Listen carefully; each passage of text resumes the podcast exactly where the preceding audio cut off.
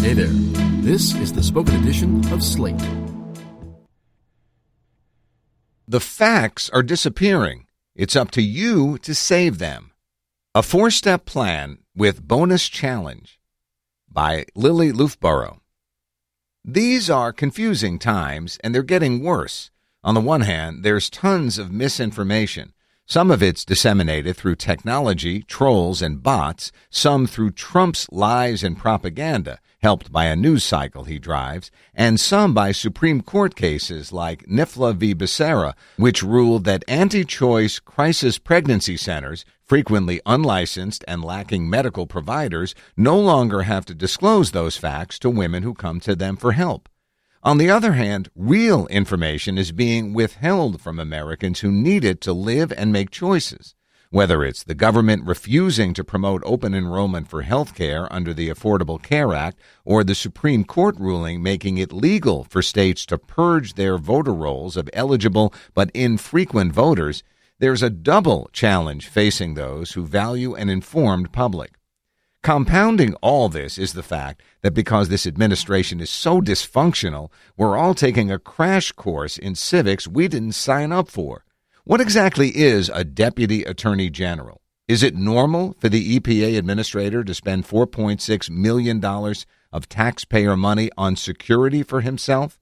Should the president call a small business he's never visited dirty because it didn't accommodate his press secretary? And was it kosher for that press secretary to complain through a government Twitter account? The need for good information has never been more dire. Luckily, a lot of people are angry about all this. Also, luckily, those numbers can be put to good use in what's starting to look more and more like an actual information war. The bad news is that years of right wing messaging Unions hurt the economy. Immigrants are criminals. The rich are put upon. The poor are lazy. Have set the stage for an absolute hurricane of disinformation. The good news is that we can learn from Donald Trump's tactics. If he's taught us anything, it's that repeating the same thing over and over eventually works. So adopt some facts you want to repeat and repeat some more. If you've watched Trump tell the same lie over and over until people start parroting it, you've seen firsthand the power in repetition. The crisis in our democracy is also a crisis of information, but information is cheap if you have the numbers. Since institutions are constricting what citizens know, it's up to you to do your small part to help the facts you think are important get out there. It's simple. Choose a few facts you think some people don't know or understand right now on issues you care about and commit to repeating them daily, rain or shine, regardless of the news cycle. Fact checking, while hugely necessary, is by definition reactive. Functionally, it's like trying to contain an oil spill. And these spills are happening all the time. What happens now is predictably asymmetrical. Trump lies, the lie gets a ton of coverage, and then fact checkers responsibly issue a correction that no one reads. That's not working. To fix it means opting out of Trump's messaging altogether and setting the terms of what you talk about yourself. Remember, this president and those around him are very good at distracting people from their present goals. It'll take willpower and discipline to stick to your message. If Trump's lies vilifying immigrants are getting to you, pick a fact that refutes the xenophobic narrative. It can be fairly straightforward. Immigrants commit crimes at much lower rates than Americans. Even the Koch funded Cato Institute agrees. Great, right? Or if you want people to know they can now legally be purged from voter rolls, say so. Did you know that the government can now legally purge you from voter rolls even if you're registered and eligible? You can check and fix this. Here's how find a local resource that lets you check. It's pretty obvious why this stuff is important. It's a little harder to actually do the work of distributing it, but not by much. Here's a way to do your own part in four steps with one bonus challenge. Number one, pick your facts. Anywhere between two and five. This will be your beat, as in drum beat, as in the thing you repeat. Maybe you want to talk about income disparity.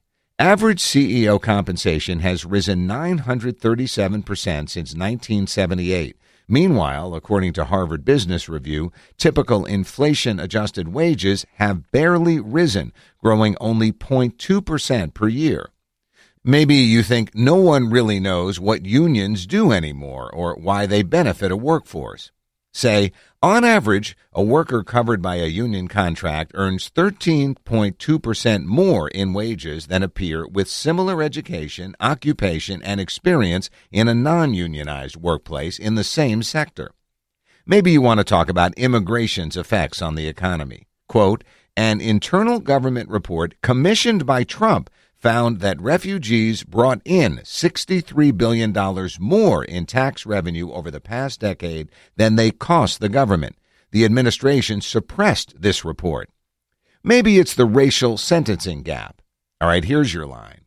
Republican appointed judges sentence black defendants to three more months than similar non blacks and female defendants to two fewer months than similar males compared with Democratic appointed judges.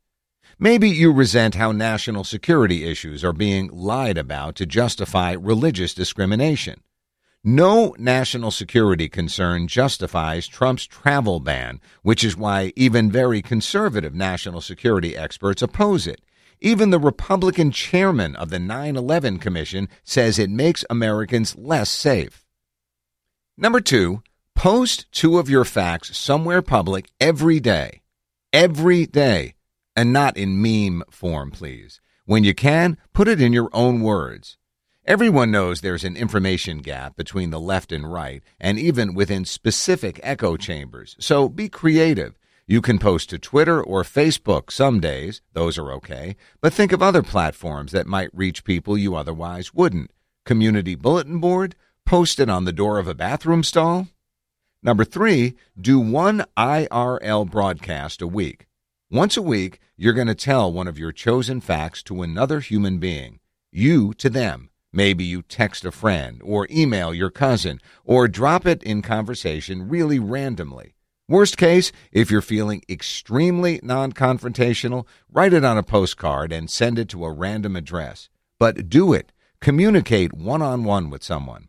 Yes, you'll feel like that person feel the embarrassment of that, feel it hard right now, and then get over it because feeling cool isn't a priority right now. Find a phrasing you're okay with. Figure it out in advance. Even if it's just, you know what drives me up the wall is that fact X. That's fine. You're not lying. You care. That's why you're doing this. As you get used to this, do it more. Number four, rinse and repeat. Pick your facts, post two, tell someone one. All right, your bonus challenge the extreme sport. If you're feeling ambitious, you can take this plan to the next level by posting one of your facts every time you hear that Trump has said or tweeted something inflammatory or self aggrandizing.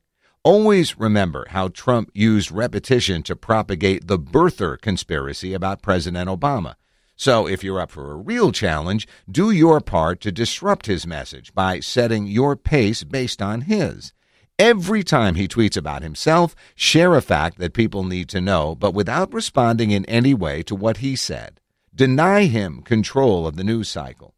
Things might change if every time Trump lied, the world, rather than reacting, flooded the internet with information about maternal mortality rates or the school to prison pipeline.